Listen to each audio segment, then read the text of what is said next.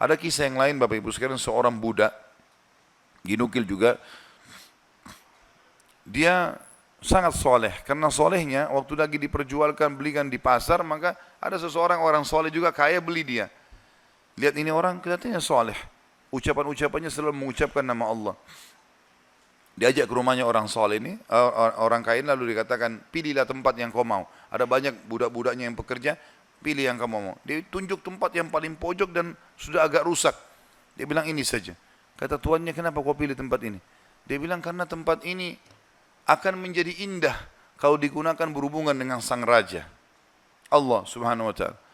Kata tuannya baiklah terserah. Diperbaiki sama dia kemudian dia mulai ibadah.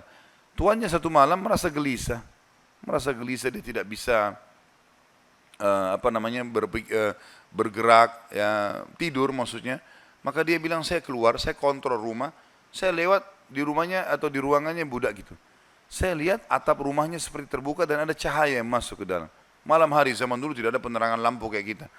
Maka dia bilang saya intip di celah-celah dinding ruangan tersebut saya temukan orang itu sedang sujud kepada Allah dan cahaya sedang turun di atas kepalanya. Maka saya berkata kepada, maka saya dengarkan doanya dari malam sampai pagi dan selalu dia ucapkan setiap dia minta hajat lalu dia mengatakan ya Allah penutupan doanya. Sesungguhnya kalau bukan karena haknya tuanku sekarang ini yang aku harus berikan, maka aku akan habiskan seluruh umurku ibadah kepadamu.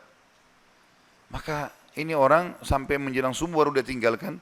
Setelah didengarkan doa-doa yang indah dari budak ini, kemudian dia pulang ke rumah ke kamar tidurnya. Istrinya tanya, ke mana saja? Dia bilang ceritanya seperti ini. Istrinya awalnya tidak percaya. Dia bilang baik, besok malam kita sama-sama ke sana.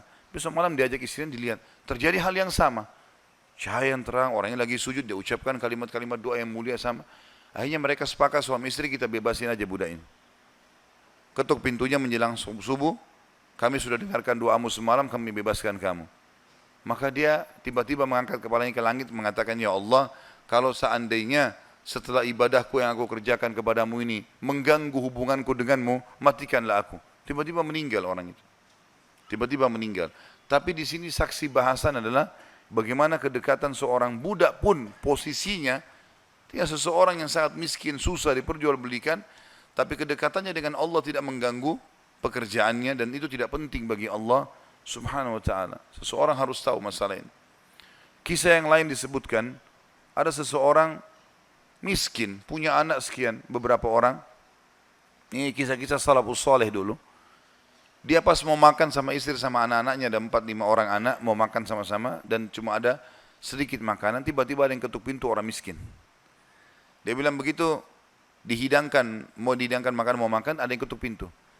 Saya suruh istri saya buka, dibuka pintu, ternyata ada orang miskin yang minta. Orang dia, mereka miskin, ada orang miskin lagi minta. Kami sudah sekian hari nggak makan, berikanlah makanan. Istrinya tanya dia, kasih makanan. Dikasih makanan semuanya. Karena kalau dibagi dua juga nggak cukup. Orang itu juga punya anak banyak. Dia sama istrinya orang mukmin. Perjalanan waktu beberapa saat selain kalau kita mungkin berapa jam, kelaparan semuanya. Anak-anak lapar, dia lapar, istrinya lapar. Tengah malam nih. Ya, kalau kita sekarang di awal malam jam 12 malam gitu. Istrinya bilang bagaimana? Anak-anak menangis semua kelaparan. Kita juga kelaparan semua. Dia bilang baiklah, saya akan keluar, saya akan cari rezeki Allah. Nanti Allah akan kasih nanti.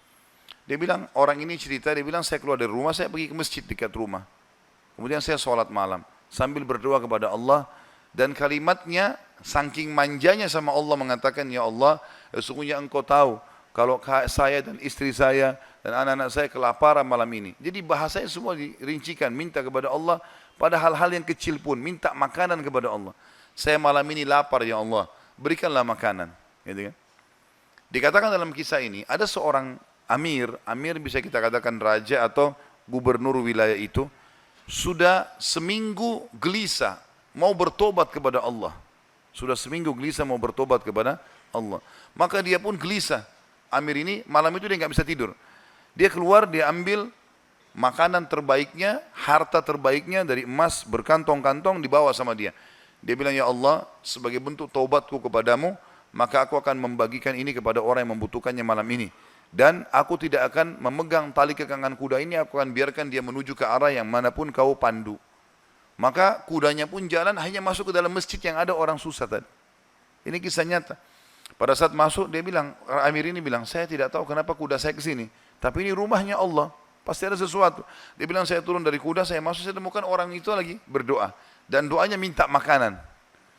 Maka saya pun berkata kepada orang tersebut setelah dia setelah dia salam, eh, saya sudah dengarkan doamu dan saya salah satu hamba Allah dia bilang dan saya pemimpin amir ya, wilayah ini saya niat taubat dan saya ingin memberikan ini. Maka saya berikan kepadamu. Ambillah harta ini, uang ini.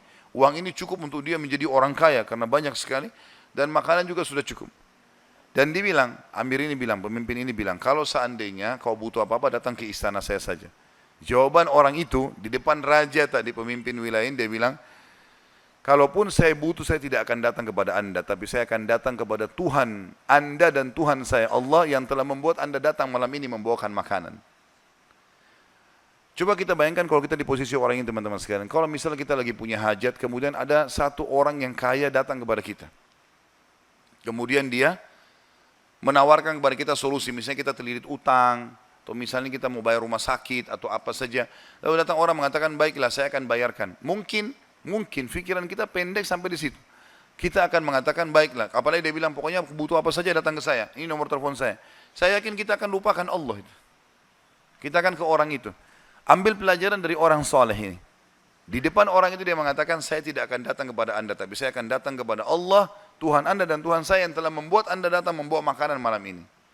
Jadi justru kalau sudah dapat solusi, jangan malah jauh dari Allah ini. Malah harusnya jadi lebih dekat kepada Allah SWT. Allah mudahkan seorang dokter, resepnya bisa membuat kita sembuh, bukan karena resep dan dokter itu, tapi karena Allah Subhanahu yang ingin itu. Gitu kan? Harusnya kita jadikan sebagai momen untuk lebih dekat lagi kepada Allah.